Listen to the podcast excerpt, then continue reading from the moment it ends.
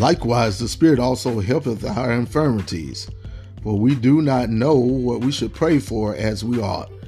But the Spirit itself maketh intercession for us with groanings which cannot be uttered.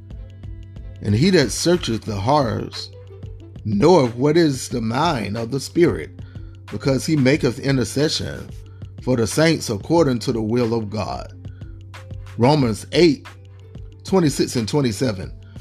Join us every Tuesday night at 7:30 p.m. for Bible study. That's via conference call 701-802-5272. Number once again 701-802-5272. Conference code 6470 833 6470 833. Happy Saturday to each and every one of you. Hope you've had a great day. Stay tuned for the sounds of Eric Waddell and the song If You Ever Needed the Lord. Coming up next, stay tuned. God bless.